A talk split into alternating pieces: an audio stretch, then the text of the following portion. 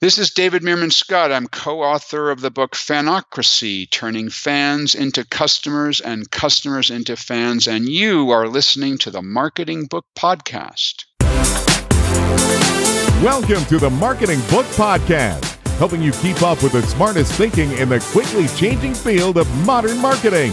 And now, here's your host, Douglas Burdett. Hello, thanks for joining me on the Marketing Book Podcast, where each week I publish an interview with the author of a new marketing or sales book, and which was named by Forbes as one of 11 smart podcasts that will keep you in the know, and named by LinkedIn as one of 10 podcasts that will make you a better marketer.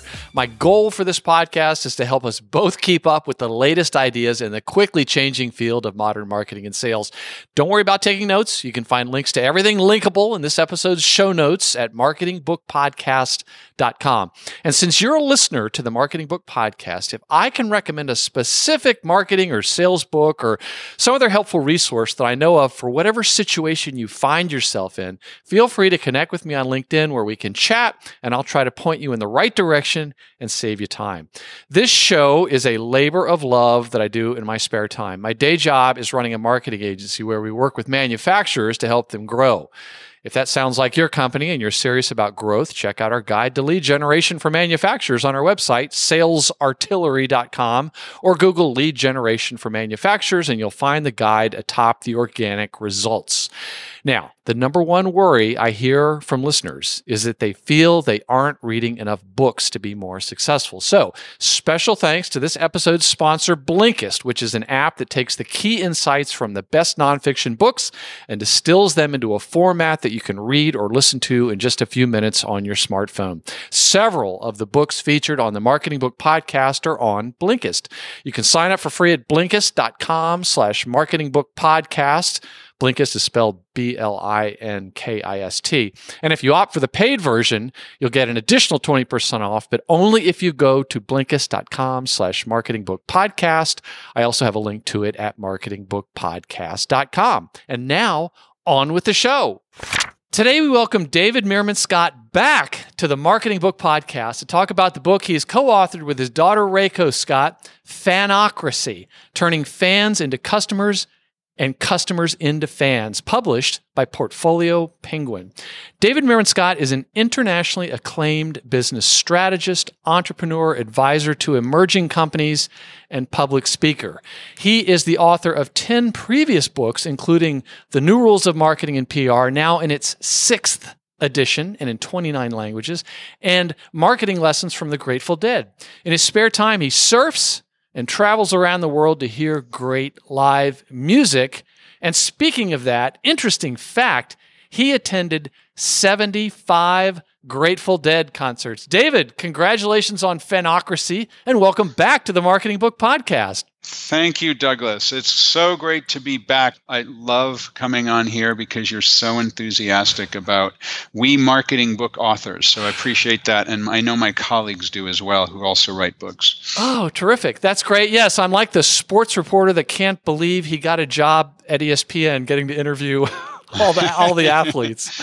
That's awesome. And I should say that for the new listener, each episode there's always a new listener, and I should explain that amongst the many more accolades, many of which I didn't mention about David Meerman Scott, is that he is the patron saint of the Marketing Book Podcast. I should explain why, and I mean this in all sincerity. In in my career, there are two books that had the biggest impact on it. And it, I think it has to do with that notion of when the student is ready, the teacher appears. So the first one was in the 1980s. I got out of the army, came back to the United States and went to get an MBA and didn't know what I wanted to do. So I was a little uneasy and I didn't quite uh, know what to do. And so I started reading all these different books and I got a hold of David Ogilvy's Ogilvy on Advertising. Mm, and that yeah. just clarified everything for me. And I said, that's it. That's what I want to do. I love it. And so the next thing I knew, I was a Madison Avenue ad man. I was there for, for many years and I worked in advertising. And even when I started my own firm, it was very much, you know, paid media, maybe occasionally uh, some PR, or as David Meerman Scott would say, uh, buying attention or begging for attention. And then I started to notice all of that was kind of crumbling. that was all, yeah, it was. all kind of going away, sort of like travel agents 25 years ago saying, Well, what do you mean the airlines aren't going to pay us a commission? What do you mean the people don't need us? And so I start again, I was worried and I didn't know what the next step was, too young to retire and all that sort of thing.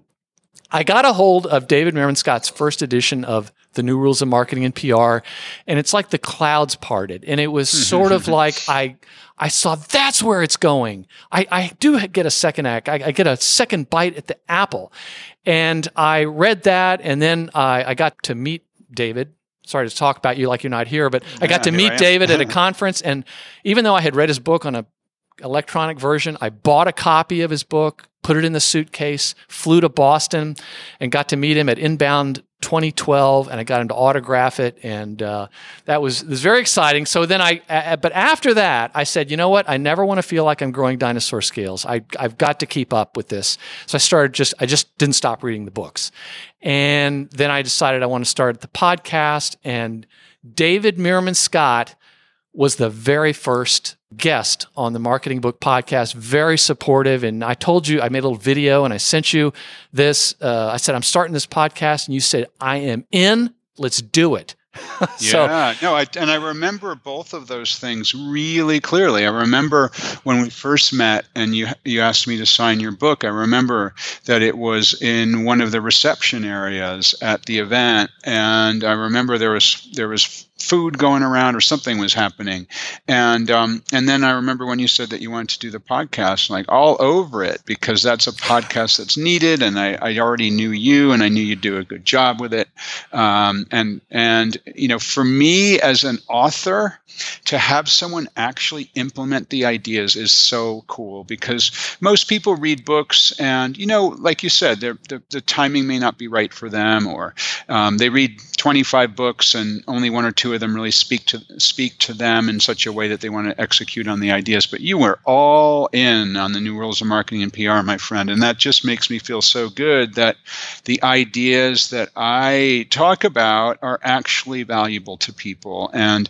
i get emails every single day or, or LinkedIn connections or tweets or whatever, and people say that they've implemented the ideas and it helped grow their business. And there's for me as an author and a teacher and somebody who's out there um, pushing these ideas out there, um, I love that. I love the fact that what I do for a living helps people. So I appreciate you saying so. Well, it certainly does, and I'm still all in. And I just have to add one other really kind thing you said to me, and I don't know if you remember this, but after we did the interview, which was uh, in 2015, I guess. Uh, Can't about believe it's been that long. this is episode I- you know, it seems 261. like- It seems to me, for whatever reason, like um, like the, your podcast started a year ago. It's like f- four years ago. It's crazy. Actually, yours was the first, and it was January of 2015. So it'll be Yeah. five years when Five this uh, episode publishes. Amazing. Amazing. But after the interview, you said, Hey, Douglas, that was a, a great interview. How many of these have you done?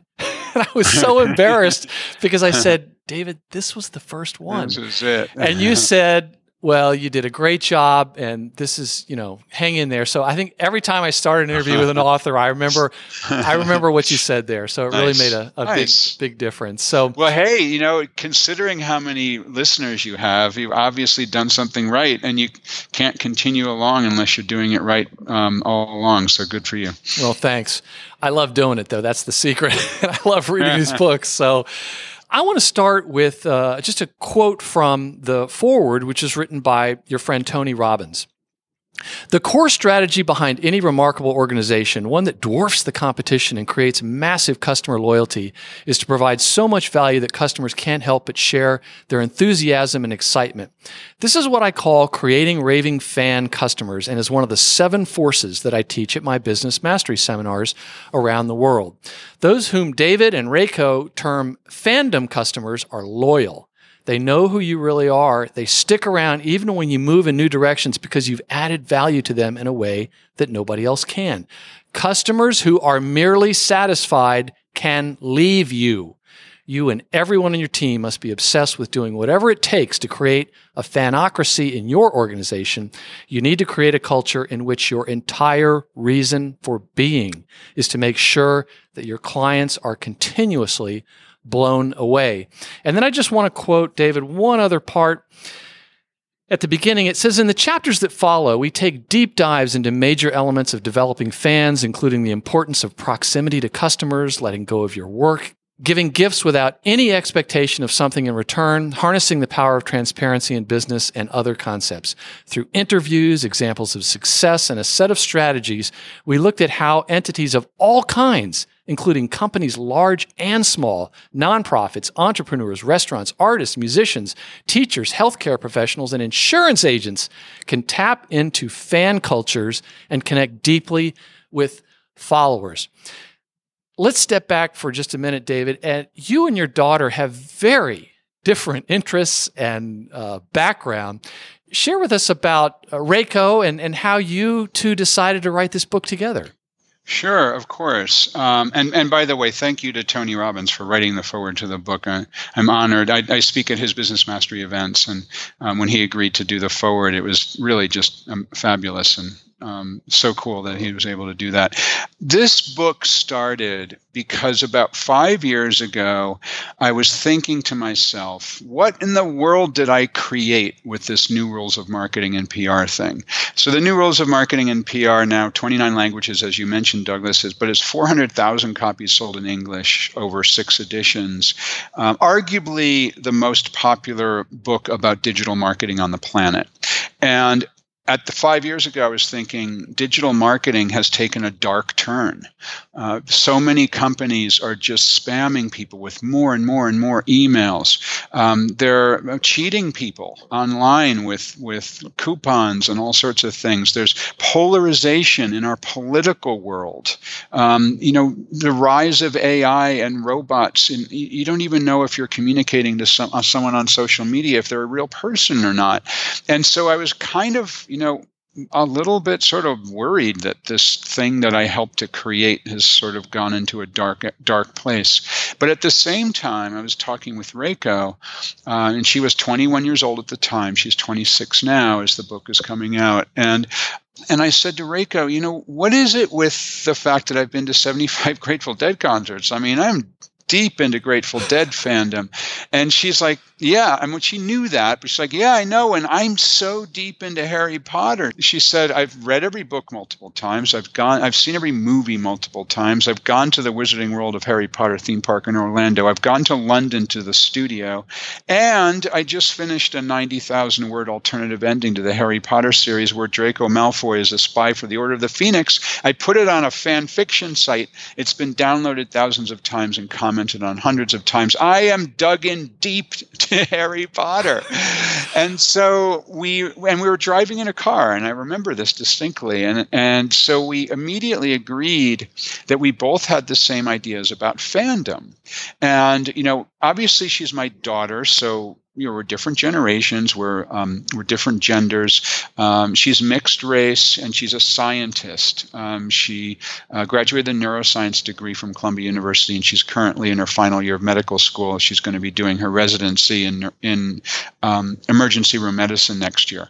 and, and, and so, on one hand, we had the exact same idea about how passionate we are about the things we love, like the Grateful Dead and Harry Potter. But on the other hand, she's a mixed race millennial woman scientist, and here I am, you know, a, a, a middle aged white guy who loves the Grateful Dead. So we we, I, I, said to her, Would you please collaborate with me on this book? Because she's actually a better writer than me as well. And I didn't want to say that, but. Yeah, you, you can say that. Because as you know, the way we wrote the book was that she has her chapters and I have my chapters. Yes. But, um, did you, th- and it's please say so. Did you think she was a better writer?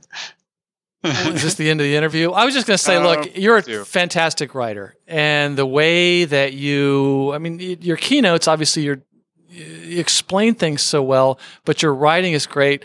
But then when I read her writing, I just thought, wow, just when I thought David Meerman Scott couldn't take it up a notch. So, I know, right? I know, I know. Well, you when, should be very, very proud. When she when she first sent me uh, some of her stuff, I was like, I'm in tears. Like, wow, this woman is just she's not my little kid anymore. No. I mean, what a fabulous writer. She's yes. lyrical and interesting. And so anyway, we decided to collaborate on the book, and then when we first started writing, we thought that we would come at it from one voice. You know, it would be a book co authored by us that was kind of melded our voices together. Mm-hmm. And as soon as she started to submit stuff to me, I'm like, no, her voice needs to be needs to be heard as a standalone.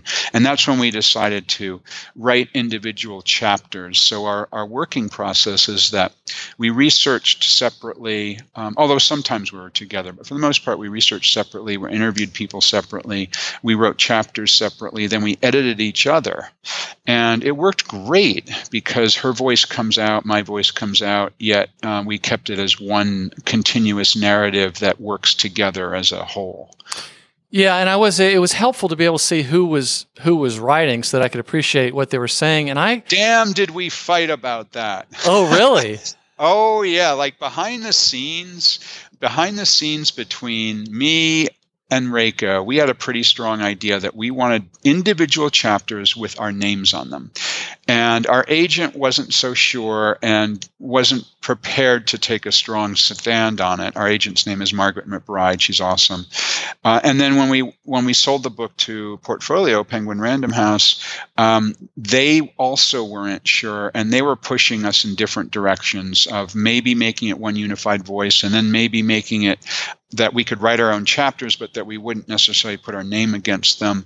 And I'm like, everyone's going to know. I mean, all the well written chapters are Reiko, and all the ones that are like, you know, detailed are mine. But, but um, in the end, um, it ended up that everyone now, abs- now that the book is done, everyone absolutely agrees we did the right thing. You did. I'm glad you uh, prevailed on that. So I want to ask you to go back one more time and tell the story about how right after you wrote the first edition of the New Rules of Marketing PR, you were invited to meet the 10 employees of an early stage marketing software startup in their office in, in Boston. And what happened when one of them commented on some stickers that yeah. they noticed on your laptop?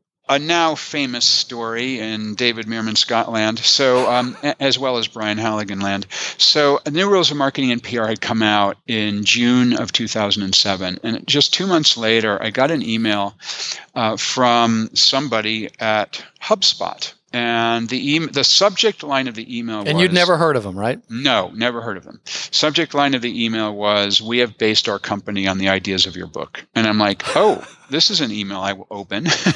right. um, and they admitted later on that that wasn't true, but they knew I would open the email, um, which I did. And they said, hey, you know, we have this company, we're doing marketing software, and uh, we think alike. Uh, we look at this marketing the same way you look at marketing, and we're in Cambridge, you're nearby, um, and the Boston area, and um, would you come in? We'll have a chat. And I said, "Oh, that sounds like great." So I drove myself it's only 10 miles away, which is so easy. And I walked in and I had my backpack, pulled out my MacBook Pro, which I have a bunch of stickers on my computer. And many of us, um, you know, are celebrate what we're a fan of by wearing a T-shirt or a hat with a logo on it. And many of us um, have um, stickers on our computers. And I, op- I, I opened, I, I, so I said hello to three people from HubSpot Brian Halligan, the CEO, Dharmesh Shah, the CTO, and then their current vice president of marketing at the time. And I, I pulled out my computer. Now, this is the first minute that I have known these people. I had not known them for more than one minute, literally. And I pulled out my computer, and Brian says, the CEO says, "Hang on, hang on. We can't go any further and tell me until you tell me about those stickers on your computer." What about this one?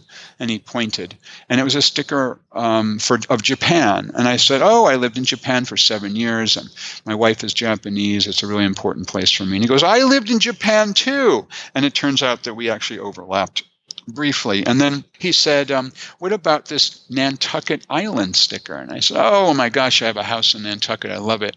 Go there all, all, every summer. He goes, I go there every summer too. What about this Grateful Dead sticker on your computer?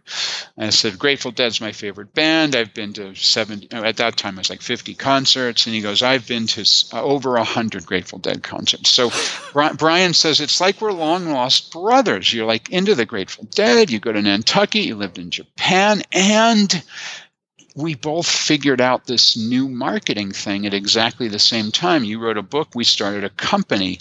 Would you like to join my advisory board? and he didn't have one yet, right? And he didn't have and he didn't have one yet. And so um, so I mean, it took a couple of weeks to sort it all out. But um, I ended up being the first member of the HubSpot advisory board. That was back in 2007.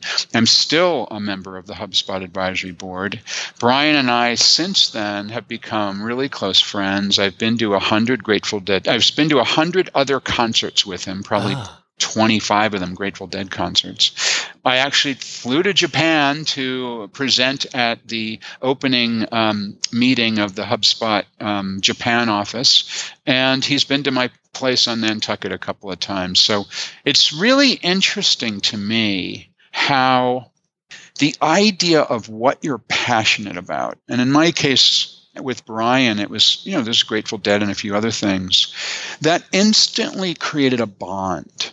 The, the idea that we shared this passion for the Grateful Dead and, and for, for Nantucket and for Japan made something that we shared together come alive. And I've noticed that that's true of so many people. It's like, oh my God, we love the same sports team, or you know it's something even simple like we drive the same car we you know we're we're both fans of something and so many people are reluctant to share what they're passionate about you know oh i'm a professional i can't show that i love this particular band or whatever it might be but but but people love other people who are passionate, and we all love to interact with people who are like us, like minded people.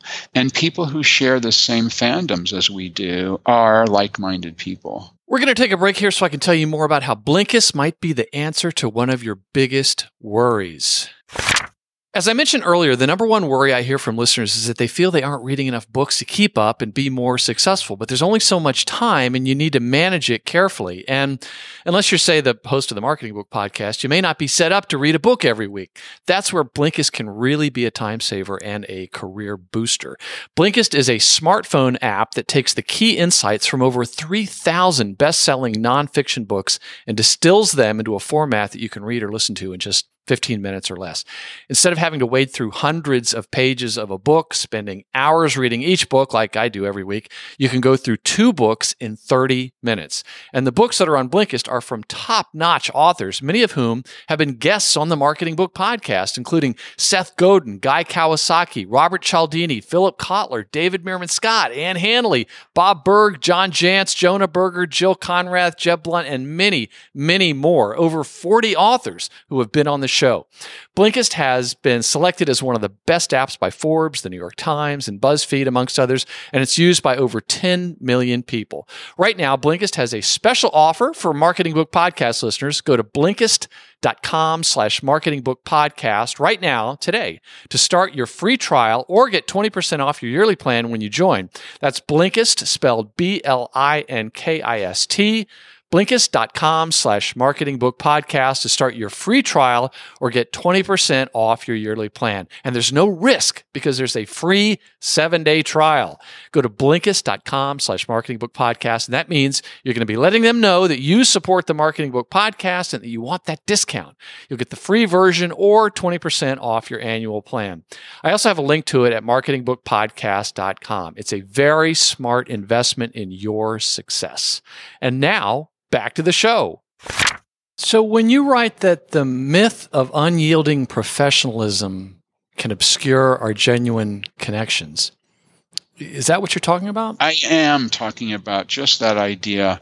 Uh, you know, I think about think about LinkedIn. I mean, LinkedIn is great, professional network and all that. Um, but so many people are only business on LinkedIn. I mean, it's business, business, business, business. You know, you look at their profile and it's all, all one thing. It's all about their career path. Um, and I think that, you know, contrast that with Instagram, where people frequently share their passions. It's a different kind of network. And so I think that I really do believe, and this is based on research. We, talk, we talked with thousands of people about what they're a fan of. We talked with hundreds of companies about how they've developed fans.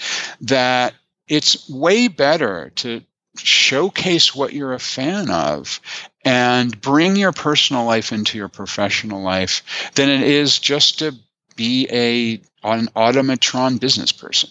Mm-hmm.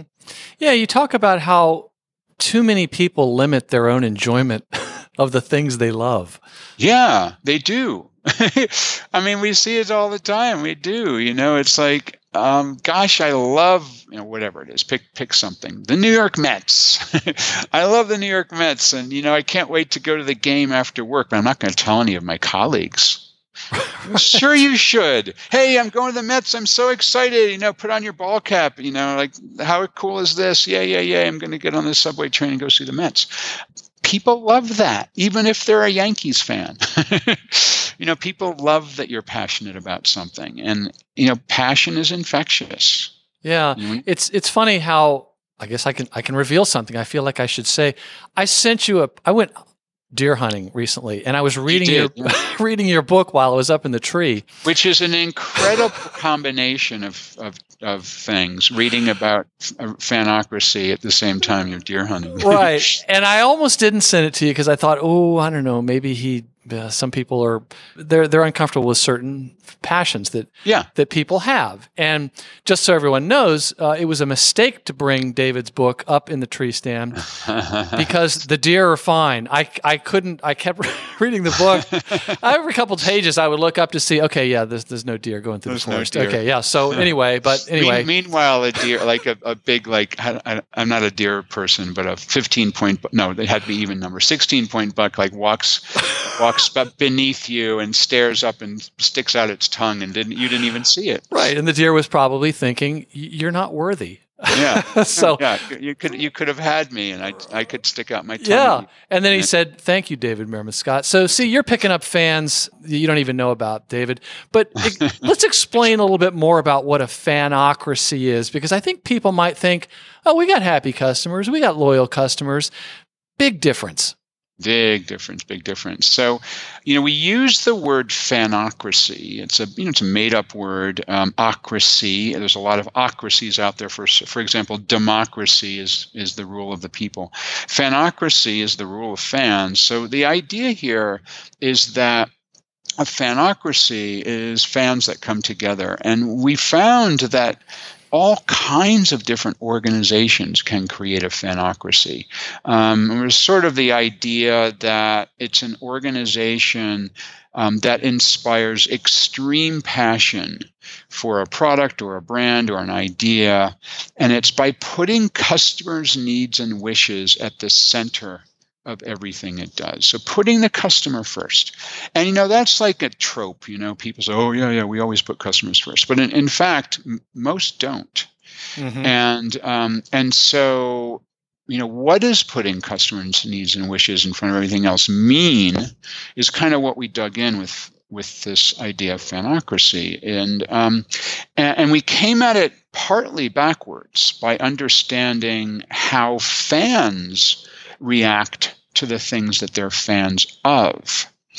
And we learned that it, you know, it's not just for athletes and artists and sports stars or actors. It's it's for anybody. Um, we we mentioned HubSpot earlier, and I know you've been to Inbound multiple times, as have I. There's 25,000 fans of HubSpot who go to that conference. People wear HubSpot T-shirts and put HubSpot stickers on their computer and and are they, they may not even be customers of HubSpot, but they're fans of HubSpot. And so that's true of, of so many different organizations. And what we found is that a fan is somebody who is extremely passionate about something. They are eager to do that passionate thing again and again and again. They are happy to spend time and or money doing it. And probably one of the most important is some of their best friends share that passion with them Mm-hmm. Uh, you know, so for you with deer hunting, perhaps I might just guess that some of your best friends are also deer hunters that you share that with. And in the my case, in the case of live music, you know, some of my best friends, including Brian Halligan, share that passion with me. And it turns out that creating a fanocracy is about putting people together to share what they're passionate about, just like HubSpot does. And those are people who are incredibly passionate about marketing and about sales and about um, coming together to celebrate interesting ways to serve customers better. And then they become friends and then they become passionate about HubSpot by doing so. So, what then are this is my what's the meaning of life uh, hmm. question. what can companies and organizations do to learn more about their customers and get insights like that? You know, and and, and, and that inspire this this uh, loyalty, this this uh, fanocracy. So there's a number of different prescriptions that we came up with by talking with lots and lots and lots of companies who have managed um, to do this. And what it really comes down to is being as personal as you can. You know, the idea that when you can do business in a personal way, it becomes much more likely that you're going to create fans. And so one of the stories in the book that's actually one of my favorites is that um, we talked with McKeel Hagerty from Hagerty Insurance. Now, in the last sort of six months, I've delivered some speeches about the idea of fanocracy, and I open my speech with this. I say, Who loves auto insurance? And the room is crickets, man. It's like dead silent because everyone hates auto insurance. It's no fun. And I, I, the first thing out of his mouth when I interviewed McKeel Hagerty, who's the CEO of an insurance company, he said, My business sucks. Everyone hates it. Nobody likes to buy insurance. It's terrible. And I and I was laughing at him. And like he goes, David, I couldn't sell insurance like everybody else does. I couldn't talk about how wonderful our product is. Everyone hates our product. So I had to do something completely different. What I had to do was build fans. And so he said, we set out to figure out how we can build fans. And we're pretty good at it, he said. And the punchline of the story is that they're the fastest growing in, um, auto insurance company in, in the US. Um, they, they will have uh, grown by 200,000 customers this year. Um, they have 600,000 members of their auto club. These are people who pay to be a member of an auto club, but they pay to be a member of a club of an insurance company. well, now he, have, he insures uh, like vintage cars? It's classic cars, yeah, mm-hmm. vintage cars and classic cars. They also do boats and motorcycles and airplanes, but their primary business is cars, uh, all classic, classic cars, classic boats, classic airplanes, and and um, and they have nine hundred thousand subscribers of their YouTube channel. An insurance company with 900,000 subscribers of their YouTube channel. So he said that um, they go to over 100 classic car events a year, and this is where people who love classic cars go. So of course, the human connection comes there. They they teach courses on car valuation. They teach courses on investing in classic cars um, at those physical events. They have the the content that they create around valuations and they have a magazine and they, they just do some really cool stuff. One thing I really thought was clever is they have a, a, bunch of cars available at the classic car shows where they will teach your teenage kid how to drive a stick shift, which is oh, cool. Cool because I never taught Reiko how to drive stick shift because she didn't want to and I didn't really want to and it just felt weird to like teach your kid how to drive shift and so mm-hmm. she never learned and she and it turns out Hagerty Insurance found out that that's true of most people. And so most um, young people, most millennials, do not know how to drive a stick. Yet at the same time, many of those classic car owners' cars are stick shift. So there's a disconnect there. So they say, well, we'll teach your kid how to drive stick. And then when that happens, those owners and those young people are absolutely fans of Hagerty who did that teaching for them. So they just figured out all these really clever ways of building fans. The bottom line to it is that they are building personal connections with their customers. Yes, and they have deep insights into what their interests are and they understand inherently that they can't interrupt what they're interested in. They have to be what they're interested in. There were uh, just a couple other things. I think all of these may have been from one of Reiko's uh, chapters, so don't, don't, don't get upset. Thank you, Douglas. You're very kind. but uh, there's one part where it said your relationship with your customers starts with your curiosity about mm-hmm. them. Yeah. And curiosity is something I think in short supply. And I, it just seems I'd never seen it phrased that way. And just the idea of, you know, observing, or like an ethnographic researcher, observing uh, whatever they're studying, uh, observing your customers, just be curious about them, look for the friction in their life. And then, yet, there was another one where she was talking about uh, this field of narrative medicine. Yeah. And I just, it just jumped off the page where she talked about this type of medicine where the, the patient wants to be heard and believed and taken seriously and feel safe. Does that sound like your customers too? So she said it's about practicing how to coax the truth from others and see beyond the surface. I could never write that. it's so true of sales. Were, it's so true of marketing. Say that, you were to say that quote. It's like I didn't write that. It's not in my book. Well, it's, wait a minute. it's about practicing how to coax the truth from others and see beyond the surface. And you'll notice it's not about talking about your product. And no. I've given this talk a few times called to manufacturers called "Stop Talking About Your Product First. And yes. David Meerman Scott plays a rather substantial role in that. Thank and because you have this quote, which you will probably have end up having to say till your your final days. No one cares about your product Nobody. except you. Nobody cares about your product except for you. And I was really, really thrilled with this particular chapter that Reiko wrote, where this these ideas came through. It was it's so so so interesting. Um, the title of the chapter is "Listen to Rehumanize," um, and she just approached it in a really different way than I would have because I've been talking about these ideas for a long time, but I kind of scratched the surface. She dug in deep. She did a, a neuroscience degree at Columbia University as an undergraduate, and while at uh, Columbia, um, they developed a program called Narrative Medicine. It's a new new idea, new concept, new program which they started to teach, and Reiko was among the first people to go through that program. And the the simple simple definition of this concept is that with narrative medicine, you learn the story of the patient, you learn about their life, you learn the narrative of their life, not just the symptoms of their disease. Their story.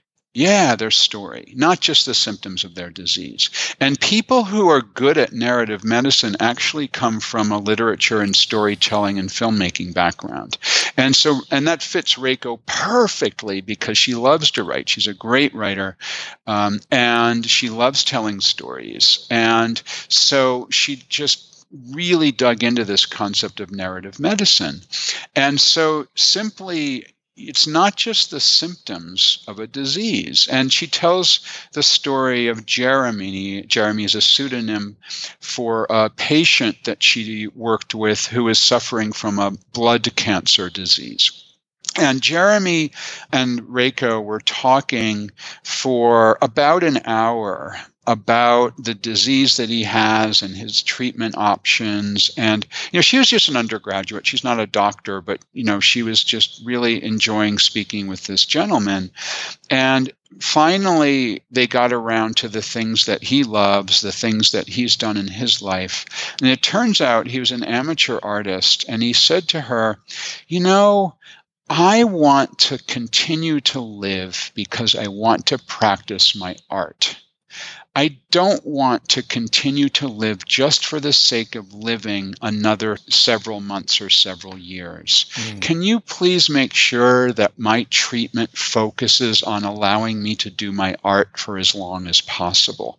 And Reiko said, Oh my God, it was like this not just a light bulb, but a spotlight went off because I, I suddenly understood this concept of narrative medicine so well just by speaking with Jeremy.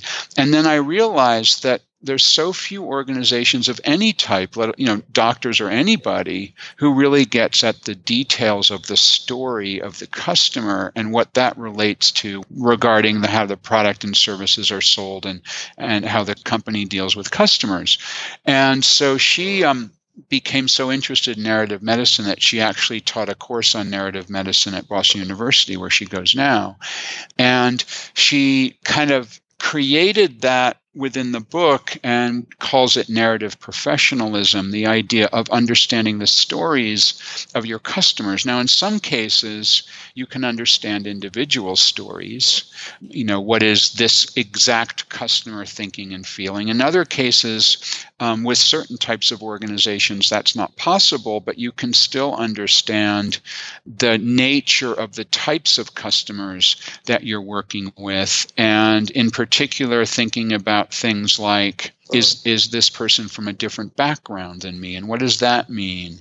Uh, is this person have different uh, feelings based on the country that they grew up in or the background that they have? And you know having written the book with a mixed race um, millennial woman and me being a 50 something white guy um, it really comes home that there are big differences. Despite me alone saying that there are differences, having my co author be someone who is quite different um, really brought those ideas home and made it an, an, an really important addition to the book. So that gets at humanity in a very different way and a very positive way. And the organizations that can do that effectively build an immense fan base. Amen. And it just brings to mind what I think is the most powerful word in marketing and sales, which is empathy.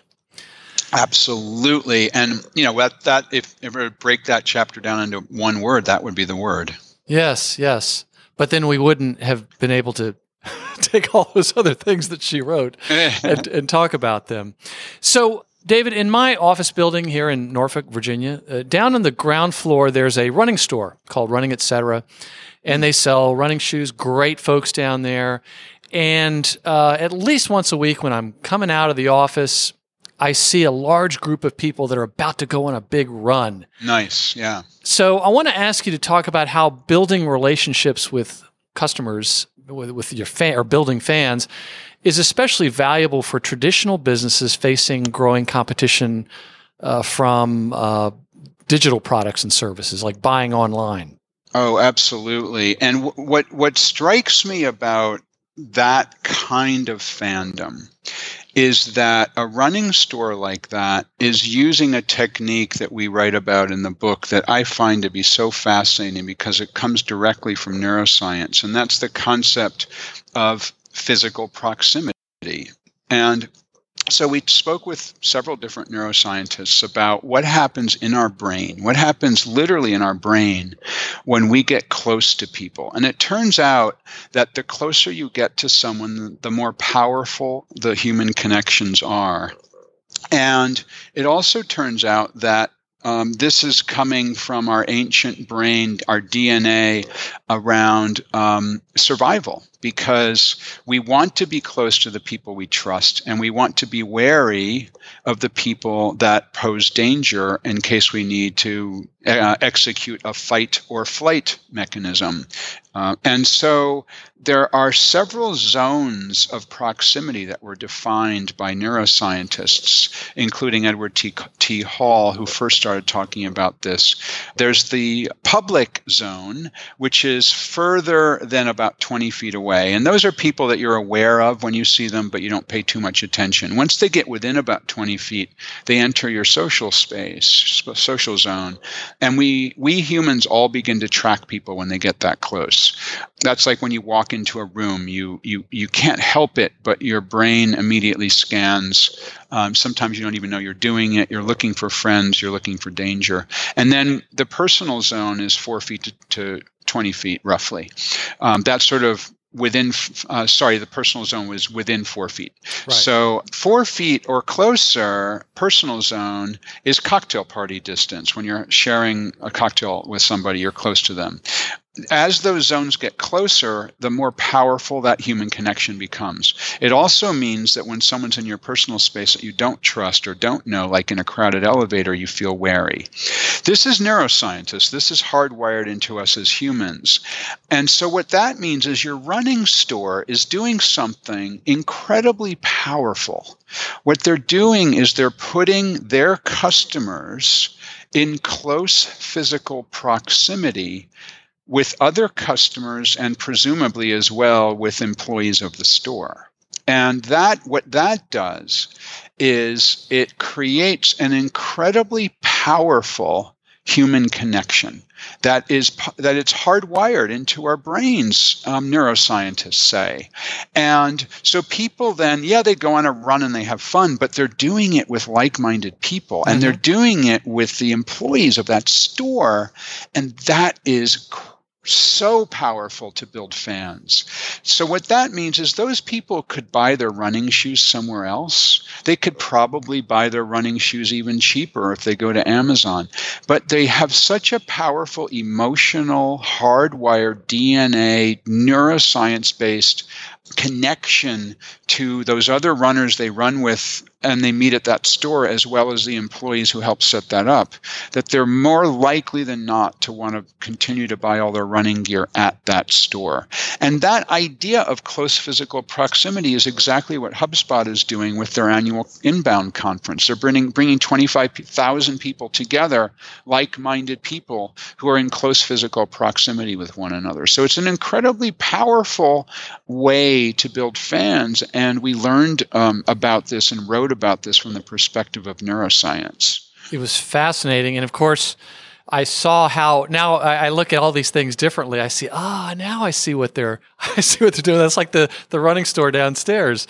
I, I saw exactly what they're doing. And I've, I'm a customer and I've gone in and, and I, just even just the few times I've been in there, you know, they're doing things uh, for me. They're checking my feet. They're, they're having me, you know, they're scanning things, whatever they do to make sure I'm buying the right shoe and so and, and they're very friendly and they're it's like it's a more of a movement it's all about right. health and running and right. they're inspiring right. people to to be their best so and what's and just one more thought that's interesting about that to me fascinating to me about that uh, to me is that most organizations probably like that running store doing this naturally yeah however we identified and wrote about in Fanocracy that if you know these ideas and you can implement them, I mean, it has to be in a very natural way. It has to be in a very authentic way. You can't say, no, I'm going to get into your proximity and therefore you will become my fan. You know, that's not going to work. But once you know these you know several different steps um, to creating fans like you said it's like all of a sudden you're conscious of what they're doing but i would bet that that running store isn't conscious of it i bet they just naturally do it yes but also even though i'm conscious of it i still like it I like yeah, getting I like getting together with other people like that who have a similar interest. All the things that you explain. So it's sort of like you you showed me how the magic trick works, and I still don't care. right. Right, right, right. So, just a couple of the things. Uh, chapter six is is titled "Give More Than You Have to," and there's several chapters about how to walk you through uh, building a, a fanocracy. But David Meerman Scott, I would now like to talk to you about religion. I'm not talking about creationism versus evolution. I know it. I know what religion is coming up. Yeah. I'm talking about something even more hotly contested by marketers, and that has to do with ungating your content versus gating your content. Please explain for us this religious divide it in the marketing a, community. A religious debate. So the idea is that we have many people, many particularly B2B companies, who push their online content out with the requirement that to get the content you have to fill out a form and give your email address and often other contact and other information as well, personal information as well. Typically, that takes the form of here is my white paper, but I'm not going to give it to you until you give me an email address first. The problem is that sets up an adversarial relationship. The problem is that by demanding an email address before you give a white paper, you are not building fans. You are building an adversarial relationship with existing and potential customers. So the religious debate here is on one hand, you can give something absolutely free with precisely no expectation of anything in return. And that's much more likely to build fans, and that's much more likely to grow the number of people who are exposed to your ideas. That's one part of the relig- religious argument. The other side of the relig- religious argument is well, yeah, but if I demand an email address, then I'm going to create a list of people I can contact. My salespeople can reach out. We can put them on a list and we can start to sell to them. Both of those are true. Both of them are valid ways to go about doing business. Both of them are ways that have created success for organizations. But if you want to build fans and you want to spread your ideas and you want to grow over the long term and you want to have people talk about you, I would suggest the right side of the religious argument is that you need to create free content without without any expectation of anything in return. Now, I first learned about that from the Grateful Dead because they were the first band uh, and now one of the few bands that allows fans to record their concerts. You can actually bring your recording gear into Grateful Dead concerts. Every other band on the ticket it says no recording devices allowed. The Grateful Dead says sure, why not? Feel free and they grew to be one of the most popular touring bands in history as a result of that by giving away their content with no expectation of anything in return. And so we identified a, num- a number of other surprising organizations that have done exactly the same thing. And it is a religious debate. It is not, there is no right nor wrong answer, but the choice of which direction is to, is going to decide what kind of company you are. Are you a company that's transactional? That just wants to make the next sale and make your quarterly numbers? Or are you a company that wants to grow fans and continue to grow over the long term? Yes, and there's yes, actually he says. there. I, I don't want to get involved in, in religion. I know, I know. I was feeling, I was feeling like you were going to decide which side of the debate, but you just said well. yes. But you did it because in the book you said there's actually a hybrid approach you can take. There is a hybrid approach. But hybrid, and let me I'll explain briefly the hybrid approach. The hybrid approach is make initial content. So if you're a sales geek, the top of the funnel, initial content absolutely totally free. And then within that initial content, have an opportunity for people to put their hand up and register and give an email address or a phone number or something. So the way that might look is your white paper and your ebook are completely free. And then within the white paper and ebook is an invitation to join an email newsletter or, or to attend a webinar or something like that. Right. And if listeners would Google HubSpot pillar page, they'll get a lot more about this because all these planets are aligning. When you put a lot of that content on your website. First off, it's actually better for search engine optimization rather than hiding it behind a, a, a, landing page. But also, the the notion now is that you it's like you've got a bookstore and you let people come in, they look at the book, they get a pretty good sense for what they're going to get, then they buy it before they leave. The same sort of thing. Like we've got a a pillar page about lead generation for manufacturers and people can read the whole thing but a, a lot of people are choosing to click on it and download a PDF version of it, and and they're giving us their email address. So we've already uh, you know built the trust, and they can see yes, I don't think is going to be a downside. I don't think I'm going to get bothered by doing that. So it's there's several things coming together here, and I th- I can't seem to find it, but in the book, I think you mentioned how the number of people that don't want to give an email address is getting quite high now. Oh yeah, yeah, yeah. There's tons and tons and tons of people who just won't fill out forms yeah. anymore. And when they see a form, they just immediately hit the back button. They're gone. They don't want to. They don't want to risk getting on an email spam list. They don't want to risk having a salesperson dog them forever. Some other data that we learned is that the number of people who will uh, download an ebook when there's no registration can be as high as 50 to 1 to the ones that w- that will um, only do it do it with a filling out a form. So in other words, you make your white paper available and you demand an email address, maybe you'll get 2000 people who download it in a year, which is great. You get 2,000 emails. Congratulations, everybody clap. But had you made it completely free with no registration, we've seen numbers as high as 50 times that. So you would have 100,000 people exposed to your ideas. Um, so you just have to decide which you prefer. And when those 100,000 people are exposed to your ideas, some of them might then just want to engage with you, but they're not cold leads like an email address lead is. They're warm leads because they've already read your paper and they want to learn more. Right. And that's where truth be told, I'm more a fan of just getting it out there, and I can't get the Grateful Dead out of my head when I think about that because that's what they wanted. They wanted their music to get out there. They right. wanted they wanted it shared, and uh, you could see how at the time, know, 40 years ago, that was just so counterintuitive. Starting 40 years ago, oh yeah, totally and it must have driven their record company nuts. It did. And it drove them crazy. And and but then at the same time so then people would say great we want more music. We want to go see a show you know like people like me buying 75 tickets over the years to see shows. Right. So when you're interviewing david meerman scott you are required by podcast law to ask about gobbledygook. And i was i was so happy to see that word and that concept uh, in the book. And Gobbledygook, which you can explain, I think most people know what it is, but gobbledygook is to building a fanocracy as kryptonite is to Superman. Explain. Ooh, but but that's not my quote. That's your quote. Yeah, that's that's correct. Yes, it's a great quote. So gobbledygook is the or, is when companies say things like, "We are the flexible, scalable solution for improving business process using using cutting edge technology." Gobbledygook are those buzzwords and blather and baloney that people are just slinging out there that are so overused to have become meaningless.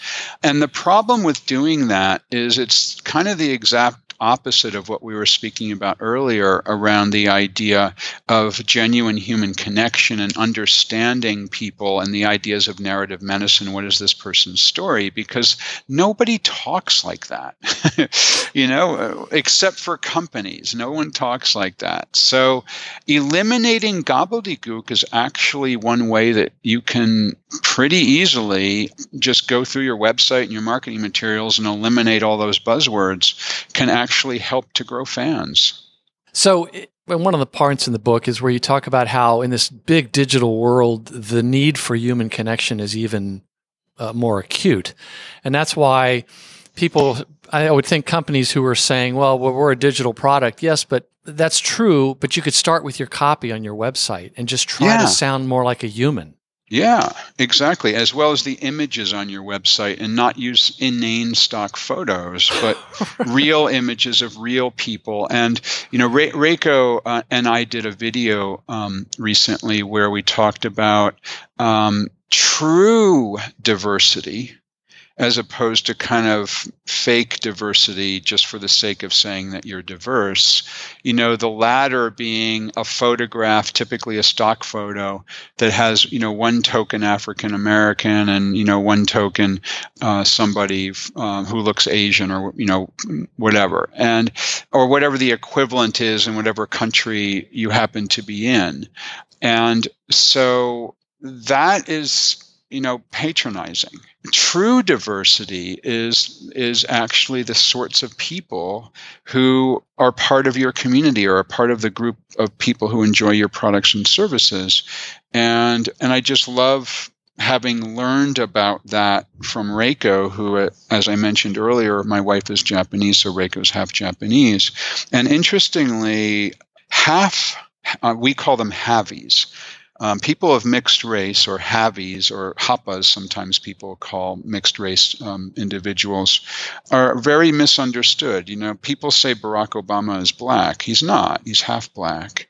And so there's a whole cadre of mixed race people out there, especially younger people. My daughter's 26, she her age and younger, who are very misunderstood when it comes to the way that companies deal with them because you know they may put up what they think is diversity, but they don't really, they're not really diverse with race and sexual orientation and other forms of diversity. Mm. So let's move on. I want to ask about truth or consequences. Hmm. Uh, so this is just so uh, big an, an issue for so many companies, but explain how. I know this sounds obvious, but explain how not telling the truth is a disaster for companies trying to build a fanocracy. And if you could talk about the tale of two restaurant chains, IHOP and KFC. the I think tale of the two restaurant chains. So yeah, so we titled that chapter "Tell the Truth, Especially When It Hurts." Um, by the way, that chapter title took like months to come up with. Um, it got my attention. back backstory. Uh, so there's so many organizations that want to f- lay blame on somebody else. Um, they lie and they cheat and they do something and then they get caught out on it and they want to blame somebody else on it. You know, companies like Wells Fargo come to mind. You know, they had a corporate culture of cheating people by setting up bank accounts they didn't choose to uh, to sign up for, millions of bank accounts. And then when they get caught for it, they blame each other. You know, different. Oh, this person, the company is fault, or that person's fault. Well, no, it was your corporate culture, and the C- CEO on down should have known about it. And don't lie, number one, and then don't try to cover it up, number two. We learned that it takes a long time to build a fanocracy. You know, building a fan base and having a group of fans who love what you do takes a long time. This is not a short term strategy. This is not something you're going to accomplish in one quarter. But if you're diligent over some number of years, and you do the things that we outline in Fanocracy, and you are dealing with people on a personal basis, over time you develop fans and they become your greatest asset because they're willing to share what you're doing, they're willing to buy your products again and again, and they're willing to let you slide if you make a mistake and you own up to it. But as soon as you lie to them, you've lost them. Mhm. And so it's really difficult to build a fan base, but really, really easy to lose a fan base. Um, so we looked at um, a couple of examples of restaurants and International House of Pancakes, IHOP, um, last year. Like they just randomly changed their name theoretically to IHOB. IHOB instead of IHOP. And they put out on social media that such and such a date and time we're going to change our name to IHOB. They created a new Twitter account, which was IHOB. Um, they even had a photograph that they published of a crane removing an IHOP sign and putting an IHOB sign onto a restaurant. So they were all in on this deception. And so much so that people like, re- fans of IHOP were just really upset about what they were doing. It was almost like a reprise of New Coke in the 80s. It was, and a lot of people said that actually. New people compared it to New Coke. It was terrible, and it was. I think it was awful for their brand. And then they didn't own up to the fact that they screwed up by doing it. Um, they just said, "Oh yeah, yeah, we're just kidding." Ha. Meanwhile, KFC in the UK literally ran out of chicken.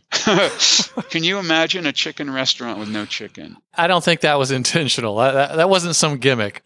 No, it was not a gimmick. It was a problem because they what what actually happened is they they changed distributions com- companies and the second distribution company um, ended up screwing up. And what they could have done is said our distribution company screwed up. It's not our fault. We're, we'll fix it as soon as we can. They didn't. They owned the problem because they were the ones that chose to change the distribution company.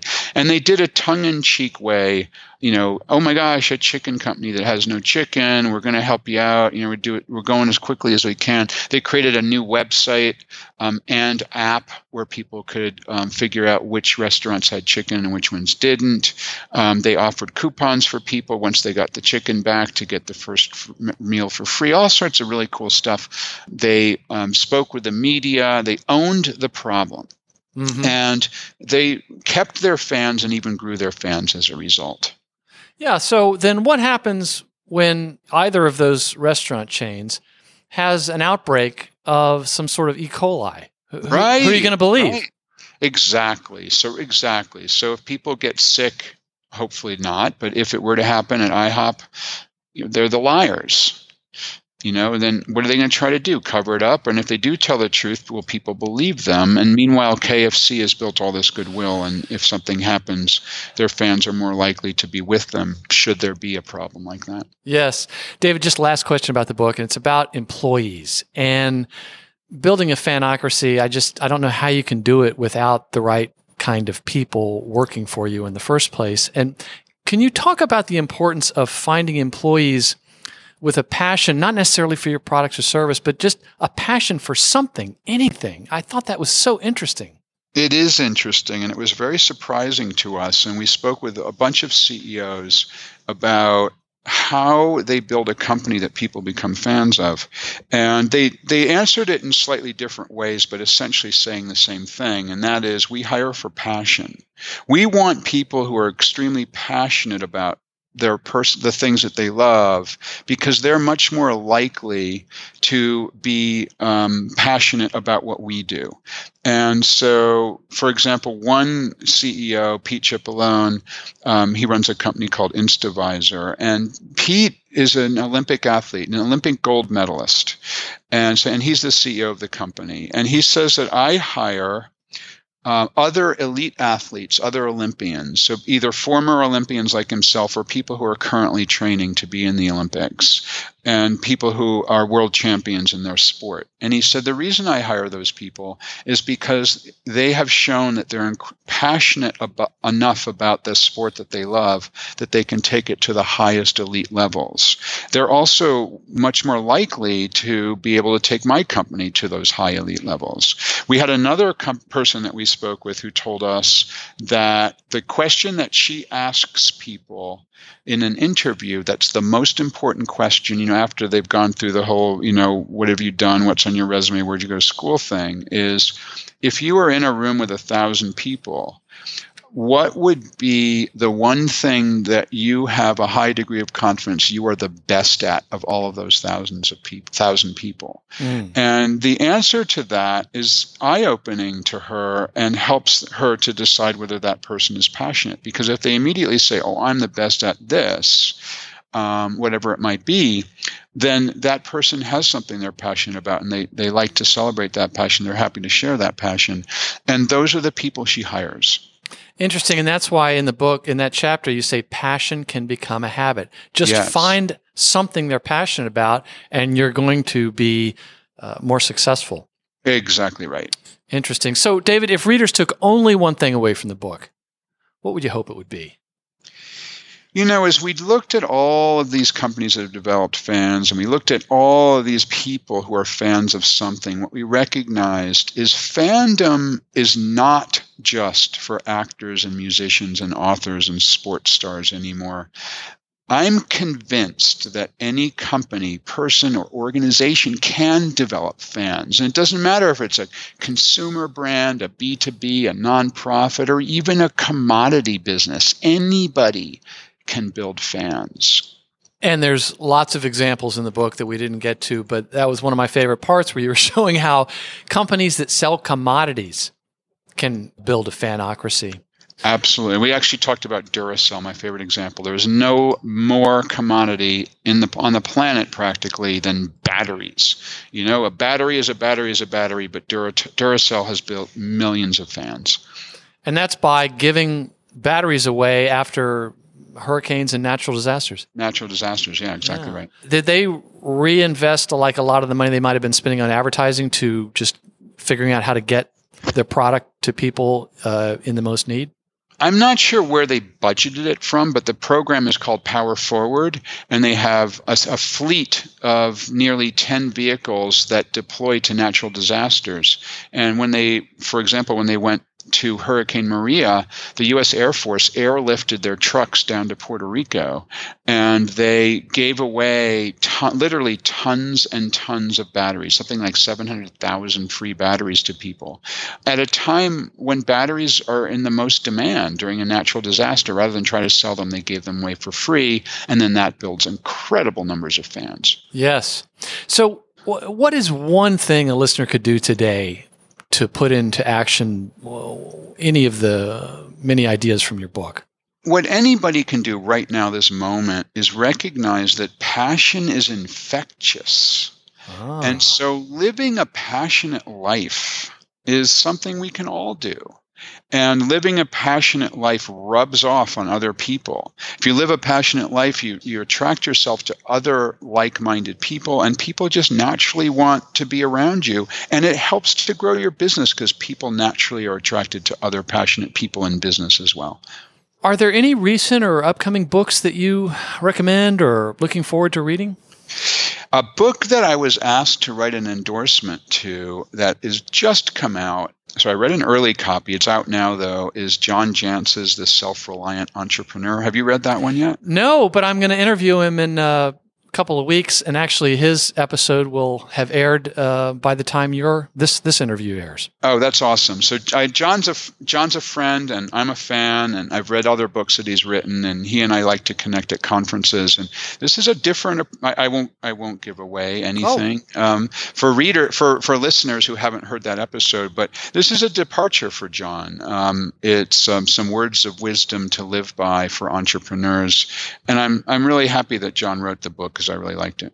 That's terrific. And actually, John will have become a member of the Marketing Book Podcast Four Timers Club, oh. which so he's going to beat you to that by just a, a few weeks, but uh, you guys are are good friends. So that's motivation to write another book. Oh well, I'm happy to happy to offer you some goals there. So at marketingbookpodcast.com, we're going to include links to your sites like uh, davidmeermanscott.com, fanocracy.com, which has great resources. And we're also going to include a link to your uh, LinkedIn profile so that listeners can reach out to you and hopefully thank you. I know the authors love hearing from the, the marketing book Absolutely. podcast listeners. And I'm also going to include a link to your new marketing mastery course that you, I, I guess that's part of the with Tony Robbins. Yeah, I built it with Tony Robbins, and it helps to align an organization's marketing with the ways that people buy. Well, and also it was my sense that you've spoken in I don't know how many 50 countries. You're around the world giving these keynotes, but you can't help everybody. But this is a way to sort of go to the next step. Exactly right. right. Yeah, exactly right. Exactly right. It's um, it's a series of 65 videos, um, 25 infographics. There's a comprehensive 70-page workbook. and I dug in deep to make it easy for busy people to learn all of the ideas that I've built over my career. And there's even um, a bonus lesson in there about fanocracy. Oh, terrific. And for you marketing book podcast listeners, David has generously offered a discount to you. So you go to marketingbookpodcast.com, you click on that call to action we're going to have there, you'll be all set. So And there's a $500 discount, which is um, which is pretty awesome. And yes. I, appreci- I appreciate you um, helping me out with that, Douglas. Well, my pleasure, and uh, whatever I can do to help spread the word, because you can see the effect that your book and work has had just on this one knuckleheaded podcaster. so, for you, dear listener, if you're listening on your smartphone, you've subscribed to the Marketing Book Podcast on your favorite podcast app, all these links can be found by going to this episode and clicking on the show notes link. The name of the book is Fanocracy Turning Fans into Customers and customers into fans. The authors are David Meerman Scott and Reiko Scott. David, thank you very much for returning to the Marketing Book Podcast. It's my pleasure, Douglas. I really appreciate you having me on again.